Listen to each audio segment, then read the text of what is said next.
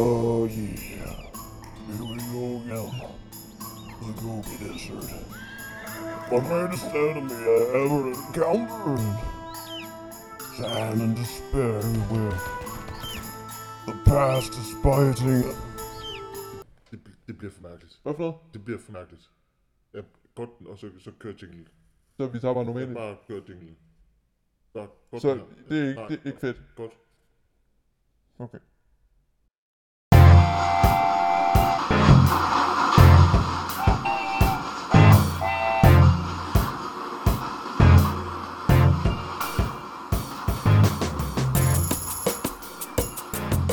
God dag og velkommen til podcasten Edmund og Let. Mit navn er Tobias Let Klinge, og ved siden af mig sidder min gode kammerat Axel Edmund Zacharias. Tulsler. Det- Nej, ja. ja. Øh, fedt. Så ved man ligesom, hvor vi er hen i verden. Ja. Fordi alle ved, hvad tuslå det betyder. Det, ved alle. Ja. Ja. Øh, cliffhanger allerede der. det betyder hej øh, på mongolsk. Nej, det gør det. Det betyder skål. Det betyder skål på Ja, det er mongolsk. skål. Så vi kan, vi kan da lige sige skål, på, Skål. i kaffe. Sådan. Velkommen til, venner. Øh, afsnit øh, 6, sgu. Yes. Fantastisk. Og i dag der skal vi give jer en guide til, hvordan man overlever i en ørken i syv dage. Eller, det passer ikke. Altså, nej, ikke, ikke en detaljeret guide, Nej. men... Og det er, jo, det er jo en meget specifik ørken, vi kommer Ja. til at tage fat i. Altså, det er ikke, det er ikke sådan en pakkeløsning, det her. Det er ikke sådan en, der fungerer i Sahara-ørkenen, eller det er jo en anden ørken end Sahara. Mon- øh, Gobi, Øh, Gobi An- Antarktis er også en ørken. Ja, det er faktisk. simpelthen en ørken. Ja. Ja. Okay. Så- Nej, jeg er ikke, i ørken der er jeg sgu ikke så skarp, det må jeg indrømme. Nej. Øhm, Men i hvert fald, øh, dagens afsnit kommer til at handle om Gobiørkenen og øh, vores syv dage i Gobiørkenen. Ja. Så kommer vi til lige at lave et lille follow-up på øh, Rio Tinto-sagen, vi snakkede om i afsnit 5. Der er ikke kommet så meget nyt viden, men, men vi laver en form for opsummering, og så kigger vi lige på deres egen hjemmeside, for den er lidt sjov. Og så øh, er der også simpelthen, der har været seerstorm, eller lytterstorm, om man, vil, øh, om man må sige. Altså, de, der, der er folk, der hungrer efter noget militærnyt, så øh, det får vi også lige opdateret på. Og det er også på tide. Og det bliver koldt militærnyt, mine damer og herrer. Men altså, velkommen til afsnit 6, Edmund og Let. Vi er klar. Er I klar? Det tror jeg nok, ja. Jeg skal prøve at gøre en lille smule klogere på, hvad Gobiørkenen er for et sted. Fordi hvis man søger efter den inde på Wikipedia, så får man næsten ingenting at vide. Det er lidt sørgeligt, hvad der står af info der. Gobiørkenen er verdens femte største ørken med sine 1,3 millioner kvadratkilometer, og Gobi betyder vandløst sted på mongolsk. Den strækker sig 1600 km på langs og 800 km på tværs. Det svarer sådan cirka til Jylland gange 2 i længden øhm, på tværs, og Jylland gange 4 i længden på langs. Man kunne også lave udregning med Sjælland og Fyn, men det gider vi simpelthen ikke. Nej. Det er ligegyldige steder i min og vores optik. Nu tror jeg, du skræmmer en masse lytter Det kan væk. godt være, jeg vi, kan skulle godt klippe det lide, her øh, vi kan godt lide Sjælland øh, Ja. og Fyn også. Men det bliver, fordi Ja. Ja. Sådan er det. det var for sjov. Det var satire. Flot. Når man tænker ørken, eller i hvert fald når jeg tænker ørken, så tænker man nok sand, sand, sand, Sahara-ørkenen med noget sand. Men øh, det er altså ikke alle ørkener, der er lavet af sand. Et godt eksempel er Arktis, det er is. Og et andet godt eksempel er Gobi, der nemlig består mest af alt af grus og småsten. Og Gobi-ørkenen er sådan lidt en sjov størrelse, fordi øh, der er flere forskellige altså, man kan nærmest kalde det klimazoner i selve ørkenen. Der er øh, grus sand, øh, og så er der decideret sandørken som Sahara, og så er der også gletsjer, kommer jeg til lige om lidt. Men Gobiørkenen er et øh, lidt, lidt svært sted at, at, at have en passende påklædning til, fordi der er helt ekstremt vejr. Øh, der er så ekstremt vejr, at det inden for 24 timer kan svinge med 35 grader. Altså, et pro-tip herfra, ikke? Hvis, hvis man skal tage det ud, tage en ordentlig rygsæk med, med noget varmt tøj og nogle shorts, og en solbrille, og noget elefanthue, og noget solcreme. Det er, det er virkelig en mærkelig oppakning. Og så for søren, husk nu at få købt en god sovepose. Ja, fordi når man er en øh, voksen øh, dreng, det tror jeg, det, er- det er en god En beskrivelse voksen for vores alder. Voksen Ja, dreng. ja, det er rigtigt. På, hvad var vi, 18, 18 år, 20, 19 år. Ja, 19 tror jeg, vi 19 år. lige kunne snige os op på. Øh, så skal man ikke købe en junior sovepose, som Axel bare så er med. Den nåede to tredjedel op over Axels krop. Jeg, jeg, jeg, lignede, jeg lignede en, en, en for, forkulden havfru, vil jeg sige. Ja. Altså, Det, det bliver rimelig koldt. fordi ikke, ikke man, altså om dagen, da vi, da vi vandrede rundt, der var jo 37 grader. Og så om Nogle natten, steder. der var minus 15. Det er lige sat på spidsen. Det passer ikke en skid. Øh, Der var måske, lad os sige, minus 5 om natten, og så har vi haft sådan noget 20-25 om dagen. Jeg gider satme ikke, at du underminerer mig men i jeg har- vores eget podcast. Nej, men jeg har ret, og jeg har lige sagt 35 Åh, grader. sig frem og ja, ja. stolt. det er super. Okay. Men i hvert fald, det er ikke en overdrivelse med den sovepose. Det var virkelig en dum idé. Ja, Se bilag på Instagram. Yes, Tobias. Ja. Øhm, ja, nogle af ekstremerne, det vildeste, der er målt øh, i Gobiørkenen, det er minus 47 om natten og 34 om dagen. Det er jo for sindssygt. Ja, det er fuldstændig vanvittigt. I januar er der i gennemsnit minus 26 grader i Gobiørkenen. I juli er der i gennemsnit 17,5 grader i Gobiørkenen. Og fordelt over hele året er der i gennemsnit minus 2,5 grader. Så det er altså, det er skørt og vildt og mærkeligt. Nu sagde jeg lige før, at Gobiørkenen egentlig havde flere forskellige nærmest klimazoner i sig selv. Der er også bare i det hele taget flere forskellige meget spændende steder, man burde tage hen og opleve, hvis man er der. Og nu gennemgår jeg lige tre, som jeg synes var de fedeste steder, vi så, det Ja, vi var i Gobiørkenen. Simpelthen en decideret top 3. Simpelthen en, Et, et, måske et nyt segment i virkeligheden. øh, dag, dagens top 3. Ja, øh, jeg har ikke inddelt dem i en, i en sådan decideret top 3, men det kan vi da godt lade som om, Så at jeg altså, har. Ja, vi kan også bare nu proklamere, at det simpelthen er tre highlights. Ja, lad os kalde dem Ja. tre highlights. Det er en, en highlight reel Ja. med tre punkter. Det første sted, jeg vil øh, slå ned på i, er det, der bliver kaldt Flaming Cliffs. Flaming Cliffs er kendt for, at øh, man har fundet en hel masse dinosaurfossiler her. Øh, de allerførste dinosauræg er fundet, og det var Roy Chapman Andrews, der ledte den her ekspedition, hvor man fandt de her dinosauræg. Og det er også ham, der har givet klipperne navnet Flaming Cliffs. Øh, ham her, Roy Chapman, han er senere blevet direktør for American Museum of National, National History, Natural History i New York. Er der sagt også være. Og så tænker I måske, hvad er det for et sted? Øh, så er det det museum, natten, nat på museet 1 og 2 er blevet optaget. Så kan det være, man ved, hvor det er. Og det er altså også på det her museum, at de her æg er at finde nu. De ligger simpelthen stadigvæk der. Simpelthen. Flaming Cliffs var også en, øh, en vigtig del af The Silk Road, som gik øh, igennem Flaming Cliffs, og hvis man er der, kan man faktisk stadigvæk se sådan en form for sti, hvor at man har ja, kørt igennem, gået igennem i sin tid. Og noget af det, man sådan vil lægge mærke til, hvis man er der, det er, at det er jo lavet af sandsten, sådan nogle røde sandsten, der mest af alt ligner om noget, der kunne være på Mars. Øh, og man kan virkelig se, hvordan vinden har eroderet øh, det her sted og formet klipperne. Øh, Og når man, når man er der, kan man også tydeligt se den her sti, som de er gået igennem. Øh, Og man skal passe en lille smule på, når man går, fordi noget af nogle steder og, og, og noget af det her klippe, det kan altså godt give sig, når man træder på det, fordi det er sådan noget sandsten, der, der nemt bliver formet af vind og vejr. Og der, der er sgu flot. Jamen, altså, det var, jo, det var jo som at gå på Mars. Altså, man går på Mars i sine shorts øh, og med sine solbriller og ser totalt cool ud. Og man kan ikke lade være med at få den der western-stemning. Det var i hvert fald det, jeg fik i introen, ikke? Og der er sådan nogle, der er sådan nogle knasende, indtørrede buske, og man ved, hvis man lige kommer til at smide cigaretskåret der, så brænder de bare op på no time. Og de her små løse sten, som Tobias siger, man skal passe på, man ikke bare lige sjosker ned og glider ned ad en skrant på et tidspunkt. Det har sådan, der ligger så mange små, virkelig, virkelig flotte og forskellige farvede sten også oven på toppen. Og man kan også godt mærke, at det er eroderet, og det er et skrøbeligt sted at gå på.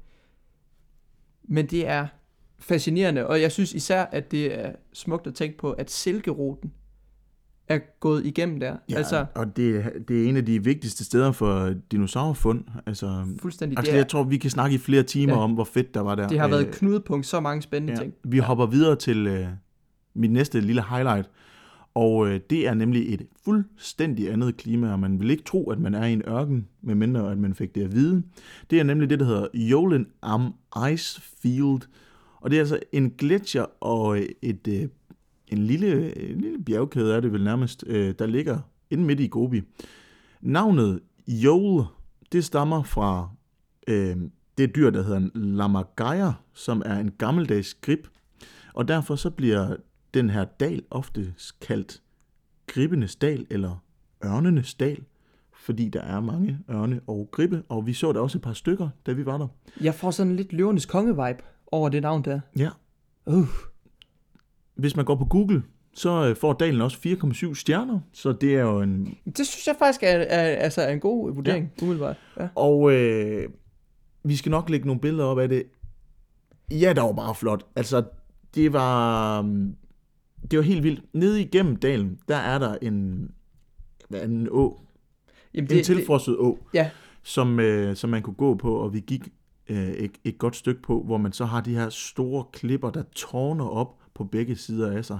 altså må jeg, må jeg lige pointere, fordi vi rammer jo faktisk tidsånden totalt godt, nu når vi her i Danmark har haft de her frosne søer i så lang tid. Mm. Altså tag til Mongoliet og gå i Gribenes Dal. Altså alle jer øh, barnevognskørende mødre og alle jer skøjtende fædre, altså tag jeres unger med derhen og gå en tur i stedet for på en eller anden sø i Danmark. Altså det er, det er så vildt et sted, fordi det øverste lag, det er bundsolid og tyk is.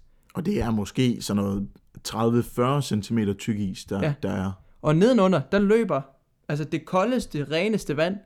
Så der er faktisk sådan flere lommer, hvor du kan kravle ned i og få udlevet din vildeste Gollum-fantasi dernede. Og det gjorde du. Ja, det gjorde Du jeg. gik, øh, du gik sgu under isen. Ja, og det var vildt. Det var angstprovokerende, fordi hvordan kommer jeg op igen, hvis jeg ikke lige finder det samme hul og ryger med strømmen? Det var... Så vildt var det heller ikke, men altså, det var... Man, man kunne i hvert fald gå ind under i det her nærmest lommer, og der, altså vil sige, der var nogle steder, der skulle man så ikke gå ned, for der var, der var altså vild strøm. Der var Synes jeg, fart på. nu synes jeg, du er i gang med at underminere mig igen. Jamen, det, sådan er det. Overdrivelse frem og forstå. På øh, nogle af, af klippe, klippevæggene, klipperne, øh, der kan man faktisk se, hvor højt op vandet nogle gange står. Der er sådan en meget, meget fin, hvid streg, øh, som er lavet af vandet, og om det er kalk eller hvad pokker det er, det aner jeg ikke. Men det er tydeligt at se, hvor høj vandstanden er, når at der kommer noget vand Det er sådan lidt Grand Canyon-agtigt. Man Ja, ligesom kan, kan følge på en måde. lagene. Øhm, sindssygt flot sted. Øh, altså, og så glemmer man lige pludselig, at man er i i en ørken. Og lige snart man kører lidt væk derfra, jamen, så er der bare grus og sand og beigefarvet, så langt øjet rækker. Beige. Det er altså det er en stor kontrast. I'm all about that beige. Det tredje og sidste sted, jeg lige vil øh, slå ned på, øh, er, nu kommer min udtale øh, helt sikkert på prøve her, Sagan Suvraga. wow. Også bedre kendt som White Stuba. Ja. Øh, det ligner mest af alt en blanding imellem en oldgammel ruinby og Tatooine fra Star Wars. øh, til Star Wars-fansene derude. Det er et mærkeligt sted. Det var engang havbund, øh, og hvorfor at, øh, at det har en masse fede, spændende, flotte farver. Fordi det minder lidt om Flaming Cliffs, og så alligevel overhovedet ikke. Fordi bunden af de her klipper, som også er i sådan noget form for sandsten, øh, er i mange forskellige farver, altså lilla og grøn og øh, gul, og jamen, det, det ser vildt ud. Øh, det, ligner, det ligner noget for det ydre rum. Det Hvis man, ligner faktisk lidt som om, at du tager alle farverne, der er i en modellervoksbøtte, så bare lige maser dem sammen. Altså, de, de har nogle nuancer af alle de her farver, ja. Og det er, jo, det er jo fordi, at det simpelthen er gammel havbund, og også gammel koralrev. Ja. Så du kan faktisk være heldig at finde fossiler af søpindsvin og alle mulige form for undervands sneglehuse, og totalt vildt. jeg, jeg ved ikke, om det er sandsten her, for det er mere fast klippe. Mm. Øh, så det, det tror jeg ikke, det er, men, men det er igen tydeligt at se, hvordan det er blevet eroderet over tid. Der er nærmest sådan nogle riller ind i klippen. Ja. Hvis jeg skulle optage en rumfilm, så tror jeg da, jeg vil tage derhen. Jamen ikke bare kun derhen, men jeg tænker da Gobi-ørken generelt. Ja. Og Gobi, ørken og film, det kommer vi tilbage til senere. Men det, jeg forstår ikke, hvorfor at man... Jo, jeg forstår godt, hvorfor man har optaget Ringnes her i New Zealand. Fordi der, er du, der har du alt i New Zealand. Ja, du har, det passer også til universet med skov og ja, natur præcis. Du har sne, du har skov, du har stepper, du har bjerge, du har alt. Men for Søren, man kunne også lave et afsnit af The Mandalorian. Ja, det kunne man faktisk sagtens. Sagtens i Gobi-ørken. Det ville passe rigtig godt. Ja. Og jeg tror også, de er virkelig interesserede i at få nogle filmager til Mongoliet. Det kunne man forestille sig. Ja. En af de øh, grunde til, at det her sted, White Stupa, det står så tydeligt i vores erindring, det er fordi, at øh, her var vi virkelig dumme turister. Ja. Nok mest mig. Det var vi. Tag os lige igennem det Ja. forløb. Der sker det, jeg spotter en slange, og tænker, uh, den er flot. Og ja, Tobias siger, Axel, jeg har spottet en slange. Uh, Den er flot. Så siger Axel, nej, den er godt flot. Os. Skal vi lige have en billede af den slange, tænker vi så. Og ja, selvfølgelig skal vi da det. Ja, ja. Så vi jagter og jagter. Vi går der efter slanger. Jeg, Ej, jeg vil ikke sige, vi, det er ikke frem, fordi vi er spurgt. Ej, det gør vi vi altså lister ikke. faktisk. Jeg kommer ret tæt på at få taget et, øh, synes jeg selv, rigtig godt billede af den. Det kan vi også lægge op. Men det viser sig så senere hen, at øh, vi er stødt på den eneste giftige slange i Mongoliet. Jeg har ikke det danske navn på den, men på engelsk hedder den Mongolian Pit Viper. Det lyder farligt. Og det er det også. Øh, når den her slange den skal bide, så åbner den øh, munden næsten 180 grader. Wow. Øh, og jeg har fundet nogle øh, symptomer på, øh, på bid fra den. Det er fedt nok, der er symptomer på et slangebid, fordi det burde da være rimelig indlysende, når man rent faktisk bliver bidt af en Ja, slange. jeg ved heller ikke, om, om, om symptomer er det bedste ord. Jeg kan bare ikke finde et bedre. Øh, altså, jeg, Indikatorer. jeg har fundet ud af, hvad der sker, hvis man bliver bidt af den. Når man ved, den når måde. det er ved at gå totalt south. Ja. De, øh, de symptomer, man altid vil opleve, det vil være smerte i, i bidet, hævelse, hurtig eller uregelmæssig hjerterytme og svært ved at komme ud af sengen morgenen efter. Så er der øh, forskel på, hvor giftige slangerne kan være. Der er nogle af dem, der har meget gift i deres bid, der er andre, der ikke har så meget. Så dem, der har meget, hvis man bliver bidt af en af dem, og det ved vi jo af gode grunde ikke, om den vi stødte på havde. Men Nej. hvis man bliver bidt af sådan en, så kan man øh, opleve, at man har svært ved at se. Man kan komme til at se dobbelt. Man kan have svært ved at åbne munden. Man kan have svært ved at tale og synke. Og man kan have en kortere muskellammelse. Og så kan man have blødning i vævet omkring bidet. Blødning tror jeg egentlig også er der altid. Men det der med kortere muskellammelse, altså at du nærmest ligger forstenet. Jeg ved ikke, hvor lang tid det var, det har jeg ikke kunne finde ud af, men du kan ikke bevæge dig. Altså, øh, altså jeg, jeg husker i hvert fald bare, at, at vi tager det der billede af den skide slange der. Så går vi hen til vores guide, Billy, som I har mødt øhm, i, i et tidligere afsnit. Og så, og så viser vi ham den her slange, og han stivner bare sådan i blikket. Så siger han, drenge, det er den giftigste slange, der overhovedet er i Mongoliet. Hvis I var blevet bidt af den, det nærmeste hospital, der kunne have kureret jer for det her slangebid, det lå altså 10 timer væk i helikopter i Beijing. Og der blev vi også sådan lige lidt, ja okay, vi, vi, vi, vi, vi laver en rødhætte, vi holder os sgu til sin. Ja, og øh, dumme turister må man nok sige. Det var, øh, det var lidt det, jeg havde om, om Gobiørkenen, og, øh, og de tre steder, jeg synes, der, der gjorde mest indtryk. Øh, og så skal vi nok vende lidt tilbage til, hvordan man sover og lever i ørkenen. Men øh, er det ikke ved at være tid til nogle nyheder? Skal vi køre en... Skal vi køre nogle nyheder? Det synes jeg, vi skal. Lad os gøre det. Rio Tinto er fortsat nogle kæmpe store slyngelhoveder. Vi grænsker deres hjemmeside for korrupte meldinger og poster som nervs. Jeg prøver lige at give en lille form for opsummering på Rio Tinto og øh, den her store skandale. Jeg nævnte øh, det her med, at det så ud som om, at øh, Mongoliet ikke fik de her 22 milliarder tilbage, 22 milliarder dollars tilbage. Og øh, det er rimelig meget blevet bekræftet, at øh, Mongoliet kommer frem til 2051 til at være 22 milliarder dollars i gæld. Øh, ja, fordi at, øh, at Rio Tinto nok ikke betaler det, der hedder en profitskat. Øhm, den her profitskat har de simpelthen fået schuffet sig til kun at skulle betale i fire af de 30 år frem til 2051. Så de 22 milliarder dollars skal man nok se langt efter, og øh, så har jeg inden fra mediet, alle kender, det hedder mining.com, Fandme også et bundsolidt medie. Ja, altså. Øh, der har de lavet sådan, hvad, hvad, hvad kommer der til at ske nu? Øh, der er ikke rigtig noget best case scenario. Altså det, det, det er meget, øh, det, det er svært at gætte på, hvad, der- hvad der kommer til at ske. Altså det, øh, det ser sort ud, både for Rio Tinto, der nok taber flere penge, end de tjener på det, fordi at projektet er latterligt dyrt for dem. Øh, 2 milliarder dyrere at sætte i gang, faktisk 2,7 milliarder dyrere, end, øh, end hvad de først havde regnet med. Og den mongolske regering er kæmpe gældsæt. Så har jeg været inde på øh, Rio Tintos hjemmeside, fordi at øh, de har en... Øh, de har lavet en side, der hedder Myths and Facts About Rio Tinto in Mongolia.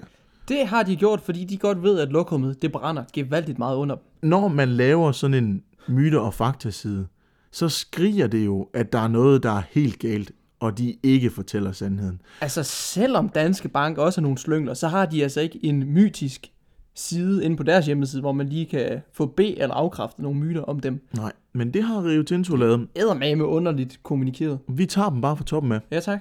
Mongoliet får ikke noget ud af aftalen.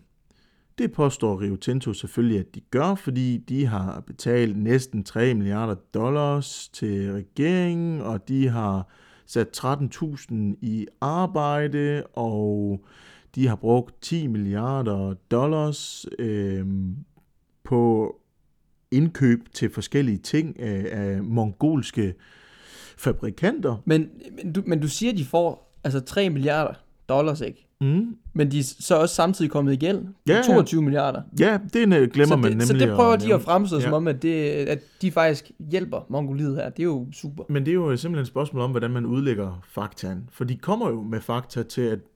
Men, men de glemmer lige nogle ting. Ja, altså...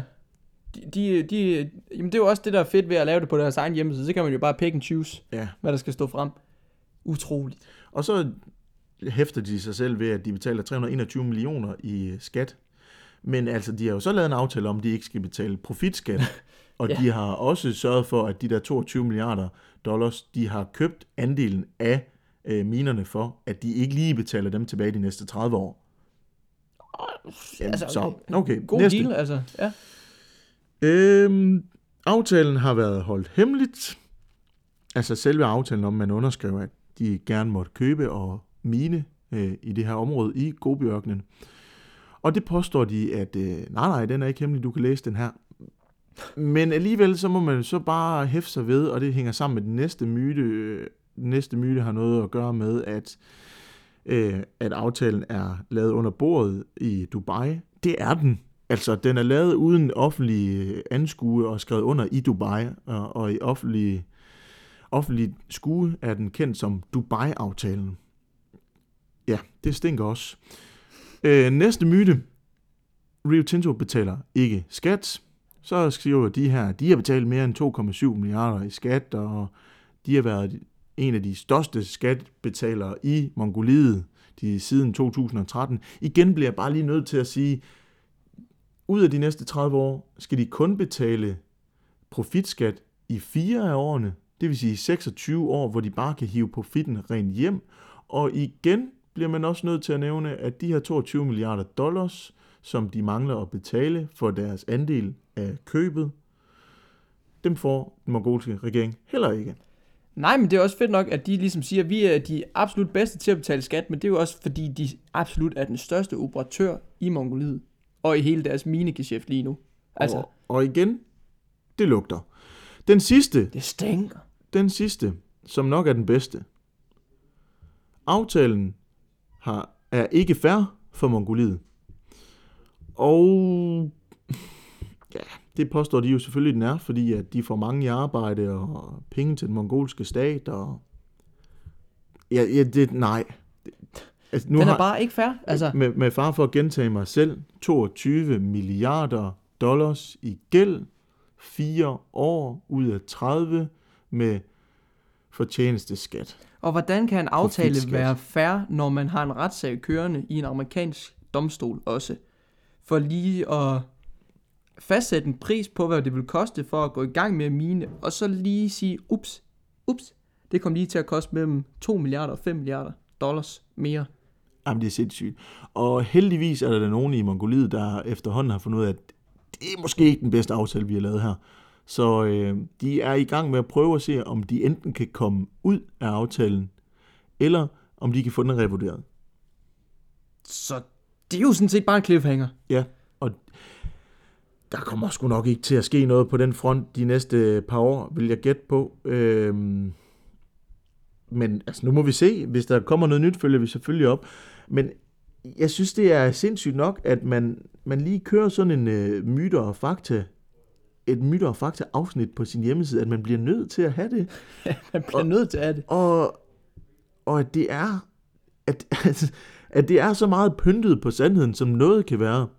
Jamen, det er Ja, det. ja, ja, det er fint nok, at I har betalt noget skat. Men det kræftede mig ikke meget, fordi I har fået så syg en aftale, øh, og I mangler at betale de her 22 milliarder, I har købt jeres andel af mine geschæften for. Altså, hvis det var nu var en eller anden kommissionsundersøgelse i Mongoliet, der kunne kortlægge og bekræfte, om de her myter var sande eller falske, og det ikke var op til Rio Tinto at sige, nej, ved I hvad, nej, ved I hvad, vi skriver sgu på vores hjemmeside, vi er nogle kæmpe slyngler, der snyder Mongoliet for her mange penge. Det ville de jo aldrig skrive. Aldrig. Og det vil jo det vil hvert firma med snavs på sig selv overhovedet ikke gøre. Så det er sådan lidt, det hjælper ingenting, og jeg håber ikke, at folk i Mongoliet ligesom læser det her og tænker, jo, ved I hvad, de har sgu ret. Det er jo også os, der er åndssvage. Det er, jo en, altså, det er jo en helt vildt spændende sag, fordi altså, den kan jo få fatale konsekvenser for Mongoliet.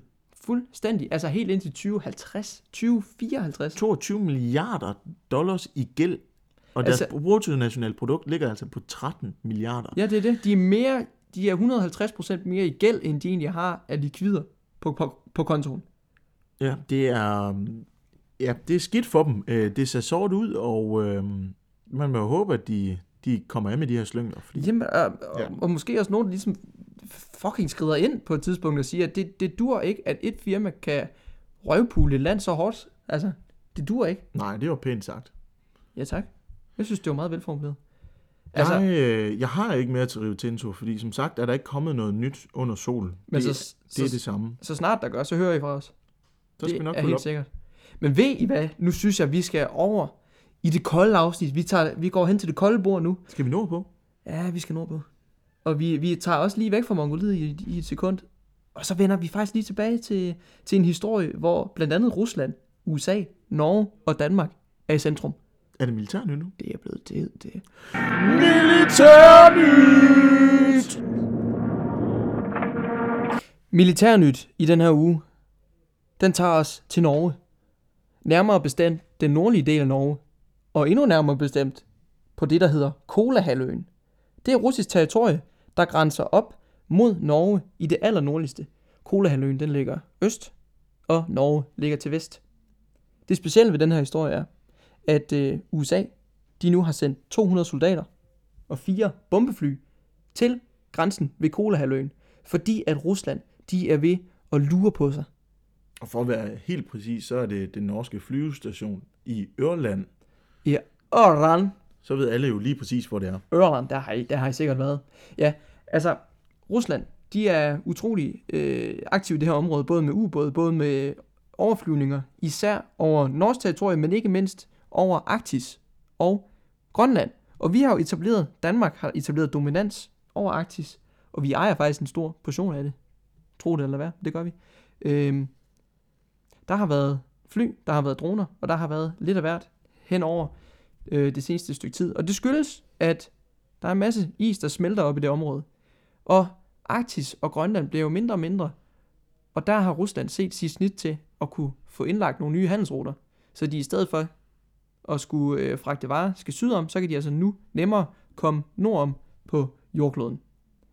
Det har sat Danmark i skak, det har sat Norge i skak, det har sat USA i skak, og nu begynder Kina altså også at melde sig på banen Nå, på en måde, fordi Danmark, de danser jo bare efter, hvad den amerikanske præsident vælger at gøre i den her situation.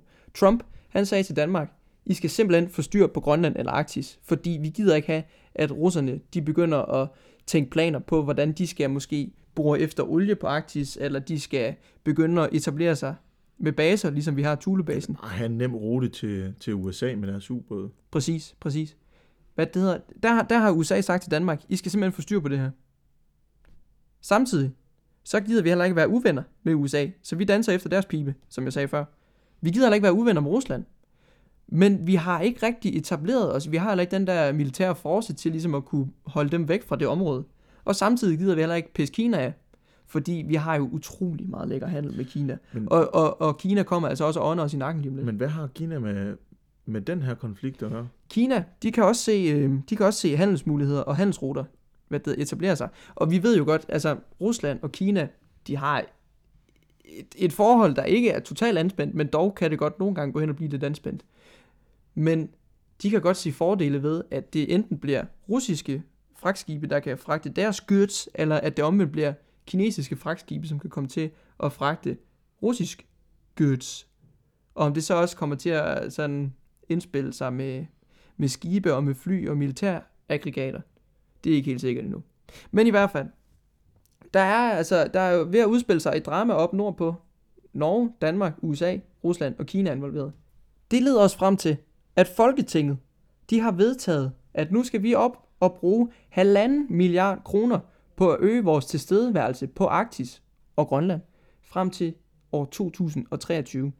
Og det er altså penge, der primært skal bruges til overvågning af regionen, som Danmark er involveret i. Vi skal have tropper, og vi skal have droner og radarsystemer på Grønland og Færøerne, for ligesom at, at stærke vores tilstedeværelse der. Og så må jeg sige, at den danske statskasse er til synligheden bundløs lige i tiden. Det, det er den. altså også, også når man lige pludselig hiver den her ud af hatten, ikke? Men Hvor skal pengene komme fra? det er halvanden milliard indtil 2023, og derefter så budgeterer man så med 300 millioner kroner efterfølgende. Men altså, for søren, hvor har vi købt stort ind. Nu skal I høre alle de lækre ting, vi blandt andet har brugt de her penge på.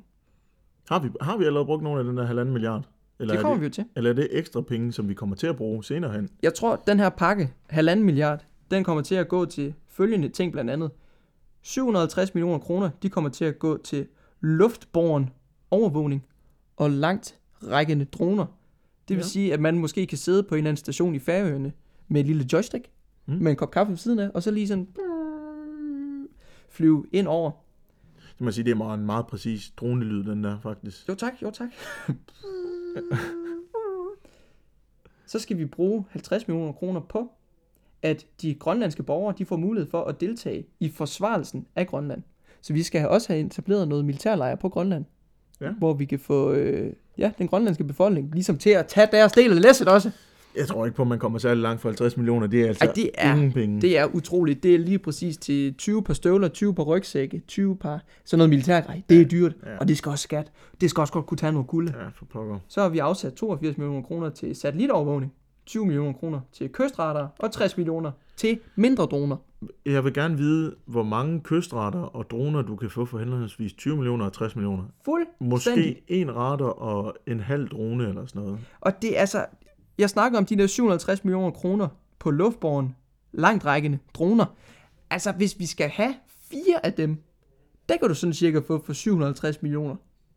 Men jeg vil sige, det burde jo måske også være nok, fordi vi er jo ikke lige frem en militær stormagt. Nej, Så vi har jo ikke en skid at skulle have sagt op i Arktis. Altså det har vi virkelig nej, vi, vi har ikke haft sagt, altså, skulle, skulle have sagt en skid, men, men det er vi så rent faktisk blevet tvunget til nu. Jamen, Fordi ja. USA, igen, vi er jo en del af NATO.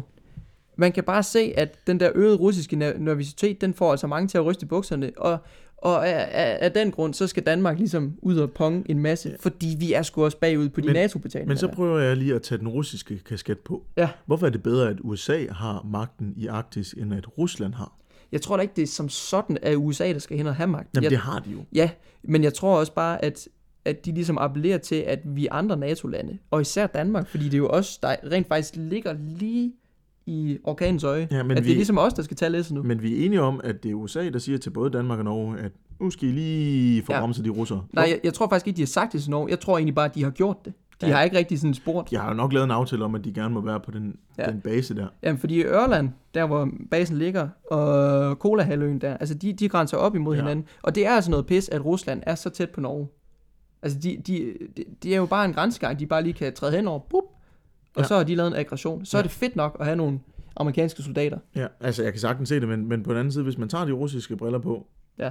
så kan jeg også sagtens se det med, jamen, hvor, hvorfor skal USA have lov til at bestemme alt deroppe? Og man kan også sige, at, at, at vi har været hårdt kritiseret af USA, for at vi ligesom nu, det nævnte vi i et tidligere afsnit, altså den her øh, gaslinje Nord Stream 2, Som er 95% færdig nu. ja, det er, det er imponerende flot. Ja. Ja, flot. Men altså, det. Amerika, de er jo heller ikke tilfredse med, at vi, vi bare takker ja til gas. Så kan man sige, USA, hvis de blev tilbudt gas, havde I ikke også takket ja til gas. Det havde de sikkert. Men jeg tror også, en af, en af de straffe, de så giver os nu, det er ikke, de kan ikke rigtig sanktionere os, men de kan bare sige til Danmark, okay, hvis I skal have gas, så skal vi have nogle radar. Vi skal have nogle pisse dyre droner. Tag jer lige lidt sammen, ikke? Ja. Ellers så finder vi bare en anden, der kan gøre det. Eller så gør vi det bare ja. fucking selv. Men, men hvad Kina lige, ulandet Kina må vi jo heller kalde Ja, det. ulandet Kina. Øh, hvad- Uland, uland, uland. Hvad de, øh, hvad de lige har, og, og, og hvorfor de lige vil være med derop, det forstår jeg ikke helt, fordi Rusland giver god mening. De, Ja. har, de har grænse derop til. Mm. USA har altid ge- gerne vil være til stede i Arktis, øh, i og med, at de også har øh, Thulebasen, Mm. øh, og de ser Arktis som et utroligt vigtigt strategisk, Ja øh, ikke Arktis, nu er vi jo sydpå, at de ser Nordpolen øh, som et utroligt vigtigt strategisk område. Men hvad fanden laver Kina? Altså, jeg tror simpelthen bare, det er fordi Kina, de ligger så langt over øst, ikke? Så vil er det sgu, det er sgu plat eller krone, om de skal nordom eller sydom. Ja, de vil også bare lege med. Jeg tror måske, at de tænker, at nordom er fedt, fordi så kommer de også til at kunne lave nogle forbisejlinger på Rusland, og lige stå dem lidt bi. Lige Men- sådan sige, her kommer vi altså. Ja, altså nu sidder vi jo og kigger på Globusen. Altså hvis de skal nordom, de skal jo igennem Beringstrædet, Mm. som er mellem USA og Rusland. Og det er jo allerede, det bliver en, det bliver en konflikt. Jeg, jeg, jeg, jeg, forstår det ikke, men der er mange ting ved Kina, jeg ikke forstår, som Altså, vi også jeg vil- kommer til jeg at vil- snakke mere om. Jeg vil elske, hvis nu Kina begynder at sejle igennem Beringstrædet, fordi så er det, åh, oh, er det russerne, der gør noget? Eller, åh, oh, er det Amerika, der skal gøre et eller andet? Men- Eller lader vi dem bare, Ja, altså, lader vi dem bare sejle igennem, fordi vi ikke ved, hvem der skal agere her? ja, altså det er jo... De må jo gerne med fragt og sådan noget, men det er mere, hvis de begynder at sejle nogle af de her flotte krigsskib, de er i gang med at bygge, som vi kommer til at kigge nærmere på, øh, tænker jeg, i, Ja, i, i en af vores øh. Kina-afsnit. Det gør vi. Men jeg ved ikke, Tobias, du kan huske tilbage i vores afsnit om Baikalsøen og Irkutsk, der nævner du, at russerne, de er ved at burpe op på deres flyvevåben, ikke? Jo. De var ved at lave de her generation 5 plus. Plus, ja. Og det er også en af grunden til, at de gør det. Det er fordi, at de føler sig troet af de amerikanske tropper, der lige nu er på øh, i det nordlige Norge, ikke? Og de har, de har sendt fire kampfly og 200 soldater til. USA kommer til at komme tættere og tættere på nu. Derfor skal vi altså også lige Ja. terrorbalance. Vi skal have nogle bedre fly. Altså der er sådan lidt, Det er en af der er grundene sådan lidt koldkrigsstemning. Altså det er overhovedet ikke lige så slemt, men Nej. det er også nogle af de analyser, af- af- jeg har kunne læse mig frem til, af forholdet mellem USA og, og Rusland lige nu. Det er, Ja. det er sgu lidt koldkrigsagtigt. Og det er også, det er så koldt også, fordi at Vi er meget nordpå. Ja, jo det, men også fordi, hvem, hvem skal ligesom agere over for Kina? Der skal man også ligesom have taget en vurdering der. Fordi nu kommer USA jo til at etablere noget dominans oppe Ja. i Arktis. Mere end de har i forvejen. Ja, og oppe, i, oppe, i, oppe på den nordlige halvflod, ikke? Og det er jo ikke sådan, det er jo ikke decideret set før. Jo, de har opereret på Grønland sammen med Danmark i, i lang tid, men de har kun opereret der. Men det er også for at have altså, dominans på, Ja. Og der er jo, det handler jo om handelsruter, det handler om ressourcer, det handler om strategisk militær placering. Så det er sådan en pamflette af rigtig mange gode ting. Men nu har Danmark sat en stopper for det. Trine Bremsen. Ja. Ikke Stine Bremsen Nej. for Alphabet, men vores det have forsvarsminister. Hun har sagt, ved I hvad? Lad os bygge de der radar, og lad os bygge nogle droner. Isoleret set, synes jeg, at det er fedt, at Danmark, vi får nogle droner. Nogle Ja. ja. pisse dyre droner. Nu er vi jo ikke øh, den, altså en podcast, der kigger super meget på Danmark og dansk politik, men øh, og godt bruge lang tid på at snakke om vores gode forsvarsminister. Men det, det er en helt anden podcast. Ja, hun går ind for noget censur i hvert fald. Ja, det, er det, det gider vi sgu ikke at gå mere ind i. Axel, øh, jeg tror, at vi skal tilbage til Mongoliet.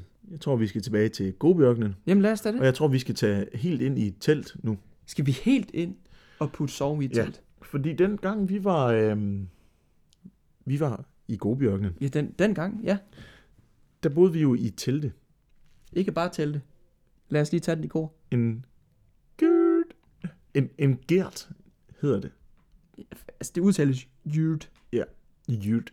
Og på dansk har vi valgt at sige, det lyder som Gert, vi siger Gert. Gert. Ligesom navnet Gert.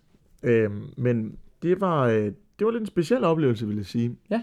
At, at bo i sådan en, fordi at øhm, der er jo ikke øh, varme som sådan. Det kommer fra en brændeovn, Heller en sovepose, hvis man har en, der, ja. der passer. der er stor nok, Ja. til man kan putte i den. Ja. Og øh, der er heller ikke rigtig toiletter. Nej, der Det- går man altså bare ud i, på stepperne og får ordnet sin bæs. Hvis det er lidt luksus, så er der lige gravet et hul i jorden. Ja, ellers så bliver du nødt til at gøre det selv. De første to døgn, vi boede ude i Gobiørkenen, der sked jeg ikke. Altså, jeg, jeg kunne simpelthen ikke. Når jeg sad med, med barnums øh, ud over et, et hul i jorden, der stank af helvede til, for at sige det pænt. Ja, fordi der er altså 20 år plus, hvor der måske har været nogen nede og bummelum i det hul der. I hvert fald i nogle af dem, der Ja. virkelig var gravet dybt. Så er I der de- nogen, hvor de, hvor de graver, og så når det er ved at være fyldt, så dækker de det til, og så graver de lige nyt. Ja. Altså, det, det satte bare en prop op i min nums. Altså, det skulle jeg simpelthen ikke bede om. Propinums. Propinums. Ej, jeg, jeg synes, der var, noget, der var noget romantisk, der var noget idyllisk ved at sidde der, kigge ned på solnedgangen. Der lige er en ged, der pibler forbi ja. en. Man kan lige høre en kamel, der i baggrunden. Jeg synes sgu, det var hyggeligt. Altså, Men det, fandme irriterende, når man glemmer at tage toiletrullen med. ja, for pokker. Altså, det er, øh, Eller taber den ned i hullet. du er i et, øh, altså, ude midt i ingenting. Der er grus så langt øjet rækker. Og så går der måske lige en flok kameler forbi på et tidspunkt. Altså, det er så syret at stå og kigge ud mod en horisont, der bare er flad. Altså, vi kan jo, vores menneskeøjne, vi kan jo sådan cirka se 15 km frem, før kurvituren af jorden, den begynder at dykke, ikke? Bare at stige ud i noget, der er så fladt. Det er som at være på et filmsæt, Ja, det er hvor, godt. hvor der sådan 10 meter fremme er en væg, men det er der bare ikke. Nej, og igen kunne man godt have noget Mandalorian derude. Ja, det kunne man altså, Altså, det ligner noget fra det ydre rum. Øh, godt. Sidde og skide til temasang fra Mandalorian, altså det gad jeg så godt. ja, det kunne altså være, det kunne være fedt. Det var Øhm, mega fedt. noget af det, som man lever af derude, fordi du kan jo ikke bare lige gå i det lokale supermarked og, og købe en tomat og en bøf. Så man, man må jo spise det, der er, og øh, nu sagde jeg, at der gik en flok kameler forbi. Man det gjorde der også i vores spiser her meget kamel. Hvad gik der en 3-4 dage, før vi fandt ud af, at vi havde spist kamel? Ja, vi havde, vi havde ikke ledet af andet end kamel næsten. Kamel og nudler, fordi det holder sig i lang tid og øh, er nemt. Og det smager godt jo, altså. Ja, øh, så vi har fået en lækker, lækker blanding af noget nudelkamel. En nudelkamel. Øh, Kamel smager faktisk rigtig godt. Ja, det gør det. Og det er jo, der er jo rigtig meget øh, protein i, fordi at det er jo et, et dyr, der er lavet til at skulle gå i lang tid, og har en masse dejligt fedt. Det er rigtig, rigtig sundt for kroppen. Og derfor har det noget godt mørt kød også. Uh, Ja. Rigtig dejligt. Så hvis I lige øh, støder på noget kamel i den lokale slagter, så prøv lige at give det et skud, for det smager sgu. Smager Jeg ved ikke, hvor man skal hen for at finde en, en slagter, der har kamel i køledisken. det, det har jeg også svært ved lige at, at komme Bazaar Vest. Det er nok det bedste bud i virkeligheden.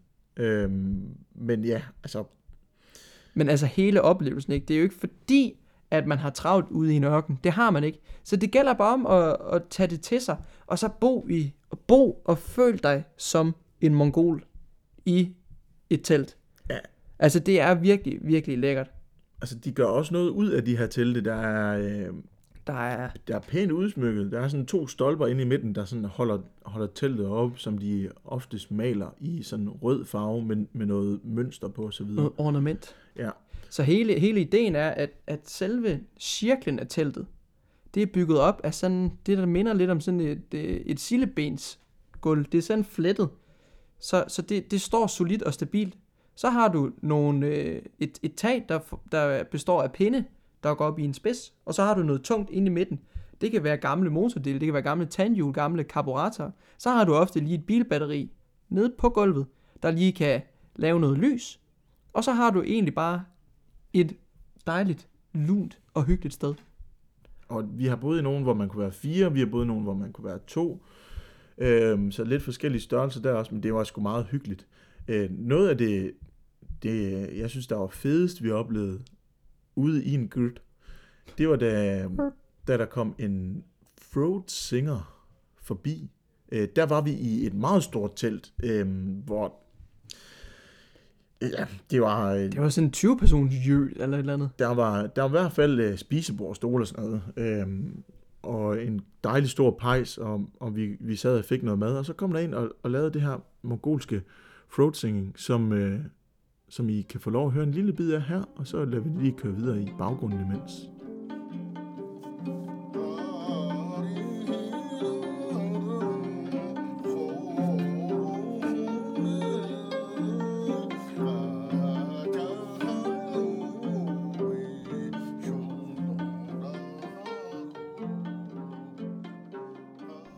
Altså, det er lidt specielt. Øh, det var ikke kun en mand, det var, øh, det var en far og hans søn og hans datter. Datteren dansede og spillede på et eller andet mærkeligt instrument, og sønnen spillede på en eller anden mærkelig form for guitar. Og faren han spillede på øh, to andre mærkelige instrumenter, og, øh, og så lavede det her throat singing. Øhm, Udefinerbare instrumenter. ja. Og det er jo det, når man sidder der i så kæmpe stor en jøt, og der er en mand, der går op og performer, som han gjorde. Det her, det er jo en tradition, der har været i, jeg ved ikke hvor mange hundrede år i Mongoliet. og han mestrer det til perfektion. Det er bare svært at høre for et europæisk øre. Ja, Det lød, det lød fandme grimt. det lød fandme grimt. Og det var så svært ikke at begynde at sidde og grine lidt i skægget af det. Men det, var, det må man jo ikke. Det er jo ikke i orden. Nej, det, det må man sige Det må til. man til X-Factor audition. Det må man ikke, når der er strobesang ude midt i Godbjørken. Lige en reminder til, når I engang skal derud. Axel, inden, øh, inden vi, vi runder den her dejlige podcast af, så skal vi jo øh, vi skal lige have noget quiz. Yes. Ah, Jeg er glad for, at du siger det. Jeg smider Jenkins er på snus. Velkommen til nogle, nogle gode quiz. Og så er det spændende at se, om Tobias han får særlig i skolen, og han bevæger sig ud på en meget farfuld sti på den her hypersvær quiz. Er du klar?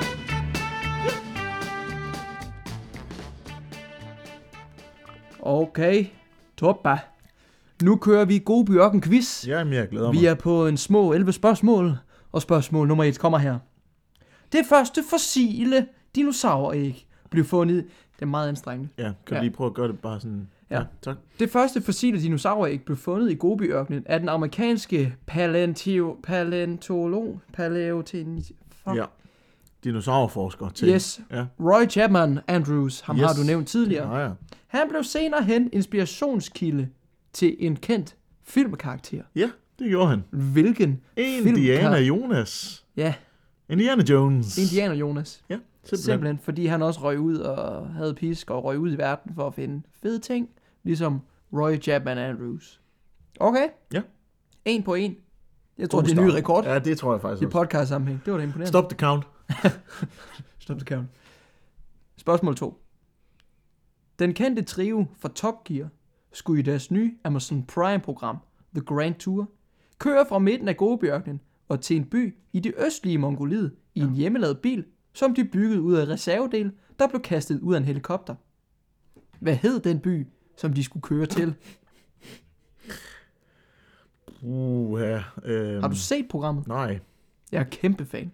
Ja, han hed sikkert sådan noget Chul- Chul- Chulchi. Det gætter på. Yes. Hvis man har set Top Gear og Grand Tour, så ved man altid, at hvis de skal ud på et eller andet langt roadtrip, så er det fordi, at den by, de skal havne i, det enten er noget med diller, bryster, noget med afføring eller noget med sex. Okay. Byen, de skulle til her, i det her tilfælde, den hedder Moron. Moron. Ja. Fedt. Byen Moron Ja. ja. i det Øh, østlige Mongoliet. Men jeg, jeg, jeg har aldrig rigtig set så meget Top Gear. Det er en fejl. Jamen, det er en fejl, men det er nok derfor, at jeg havde... Jeg var meget langt frem på den. Det er det. Kæmpe anbefaling herfra, venner. Nå, spørgsmål 3. Gobi-ørkenen er et utroligt koldt sted. Der er nu et sted på jorden, der er endnu koldere. Nemlig det, vi lige har snakket om, Antarktis. Selvom det absolut ikke har noget at gøre med Gobi-ørkenen at gøre. Hvad er så den koldeste temperatur, der nogensinde er blevet målt på Antarktis? Øh, Gobi, der var vi sådan noget minus 45. Jeg siger minus 57 grader. Minus 57 grader. Ja. Minus 89,2. Åh, oh, shit. Det- Det... Oh, det var godt nok langt fra. Det er bare Hold da op. kold. Det er bare kold. Spørgsmål 4. Hvor mange millimeter regn får Gobiørkenen i gennemsnit på et år? Altså, det har jeg jo ingen idé om. Øh, 150 150 det er helt sikkert meget lavt. millimeter. Det, jeg lige gætter på der. Fandme tæt på. Er det det? Altså, vi er på omkring 100 millimeter. Okay. det var flot. Sydney derimod ikke. Det er Ja. den by i verden, hvor der regner mindst. Mm, Og de får i gennemsnit 800 milliliter. okay. Nej, millimeter, ikke milliliter. Nej, Åh, oh, milliliter, det har sagt Uha. været lidt. Men det giver jo også, øh, altså det er jo grunden til, at den hedder Gobi. Mm. Stedet uden vand. Lige præcis. Var det ikke sådan? Jo, Ja. ja. sådan er det den stil i hvert fald. Ja. ja. Okay. Spørgsmål 5. Gobi-ørkenen vokser hvert år. Ja. Den udvider sig især mod syd, ned mod Kina. Mhm. Det skyldes, skyldes sandfygning og nedfældning af træer og skove. Det er kineserne ikke så glade for, så de planter træer ganske hurtigt. Men hvor mange kilometer om året spreder Gobi-ørkenen sig? Sige fire. Altså, syd. Ja. 4 km syd. Ja. Okay, jeg har, jeg har fundet et tal, der altså både tager højde for, altså hvor langt sydpå, men også, altså hvor meget, Ja. altså okay. alle lederkanter. Ja. Hvor mange, det må så være kvadratkilometer, det her. Ja. Øh, så jeg skal gætte kvadrat, kvadratkilometer. Okay. Ja. Øh, Ej, den er også svær. 20 kvadratkilometer. 20, kvad- 20, kun 20 kvadratkilometer. Ja. 3.600. Hold da kæft. Det er altså meget. Og det er jo det, det kan jeg også huske, da vi var i Mongoliet. Altså man, man begynder også at snakke om, at Kina var faktisk pisse irriteret over, at de ikke kan stoppe det sandfygning. Mm. Altså, kom nu lige i Mongoliet. de- Få nu støvsuget jeres grænse. Så må de jo bygge en kæmpe stor fed mur. Øh, den kinesiske mur. Godt, at man lige skulle overveje, få den renoveret lidt. Ja. Nå. Spørgsmål 6. Der florerer en legende fra de store vider i Gobiørnen. Hvilket kryptozoologisk dyr er der her tale om?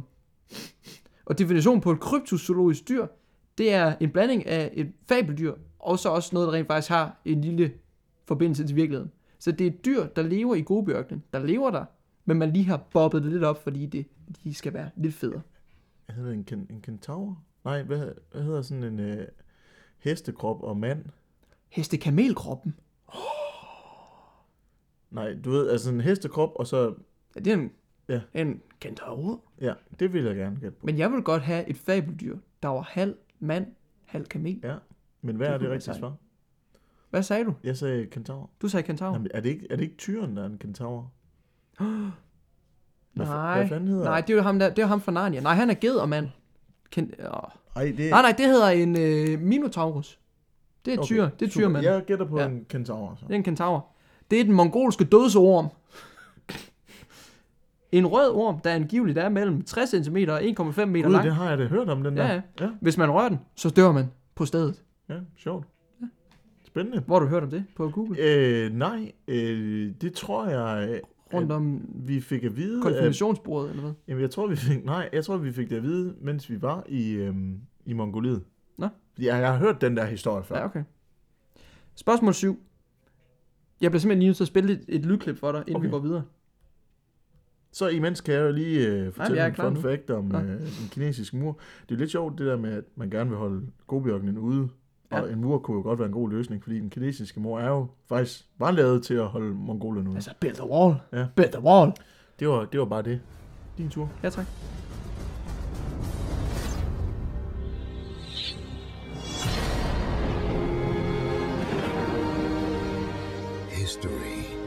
Of a warrior who was born to rule an empire. Of the enemy who vowed to destroy him. Of the brother who enslaved him. And of the woman who fought to reclaim his destiny. For love, he raised an army. For vengeance, he went to war. For greatness, he conquered the world.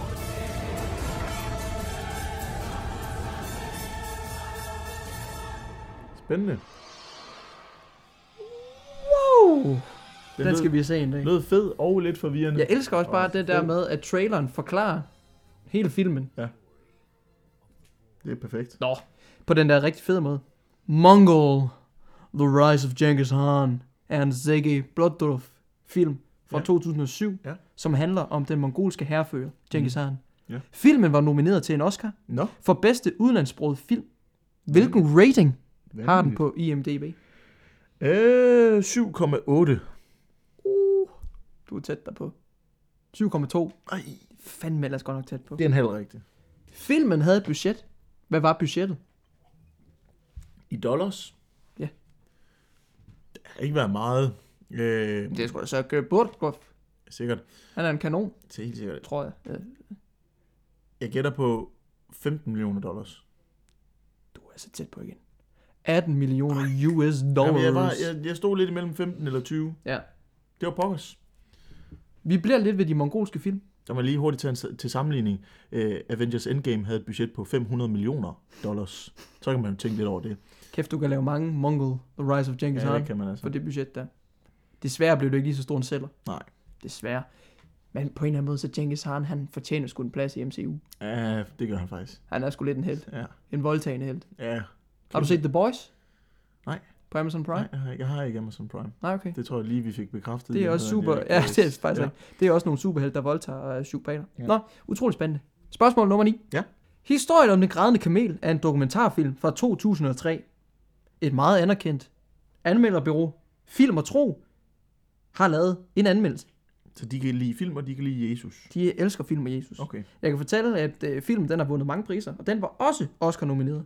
Men hvor mange stjerner gav Film og Tro denne film? Hvad, er de, er de fem eller seks stjerner, de har som max? Max er 5. Max er, Nej, fem. undskyld, 6. max er seks, Ja. så de givet den fem. De har gået kontro på den. Det er faktisk deres højst rated film. Nå, 5,5.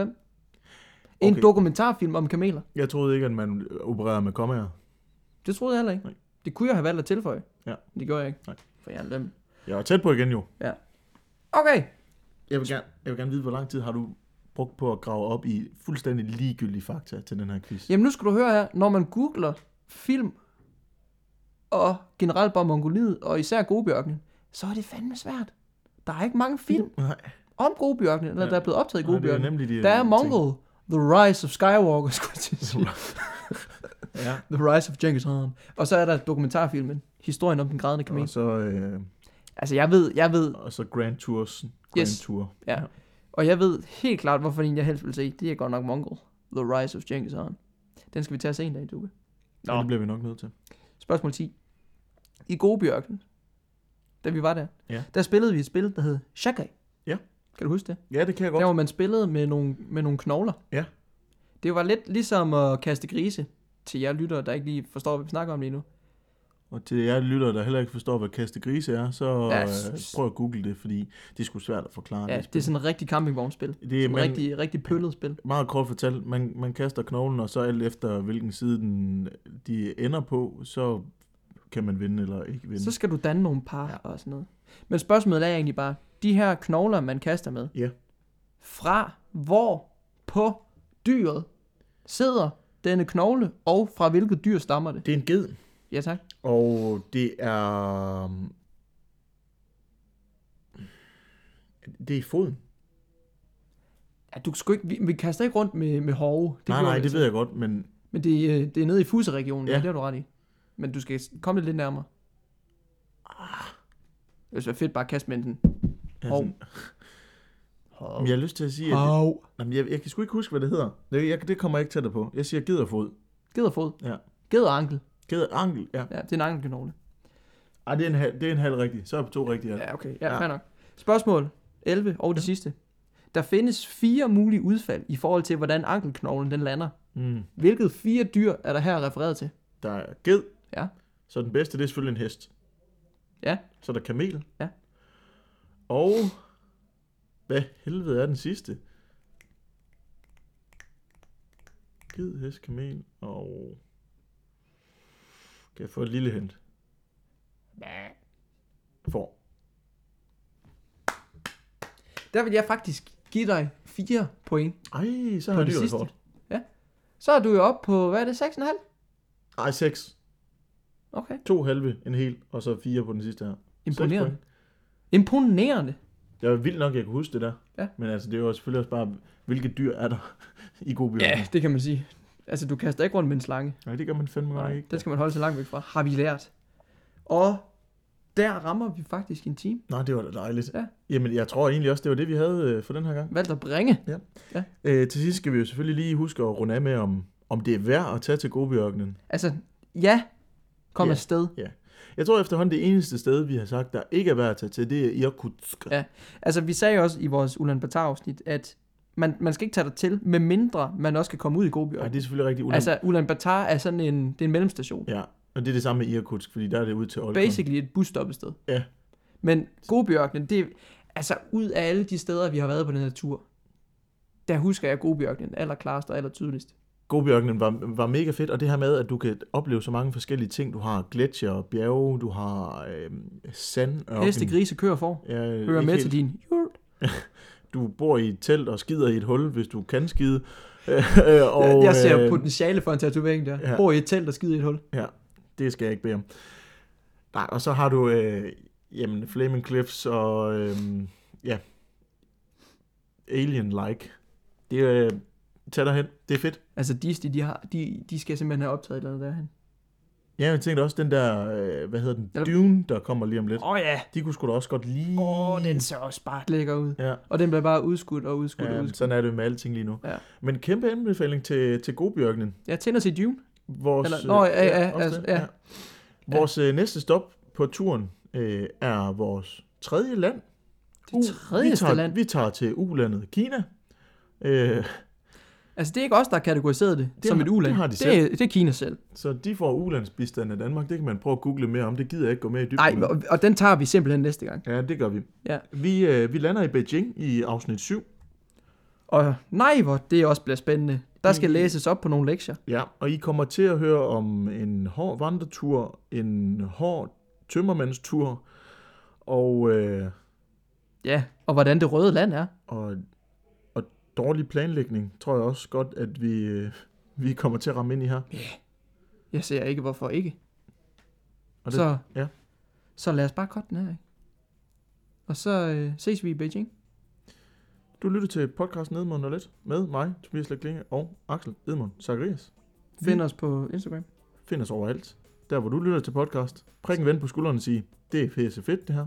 Ja. Og giv os endelig, hvad er det, fem eller seks stjerner på, Ja, på jeg iTunes. ved ikke, bare, altså bare bob den helt op på... Max stjerner på Ja. iTunes, hvis I lytter til os på, øh, Jeg ikke på en Apple, Apple man Podcasts. Det er der ingen af os, der Nå. er. Godt! Nu synes jeg også, vi har padlet efter den Ja. her afslutning i lang tid. Vi, øh, vi laver en brutal cut her. Tak for den her. Hej.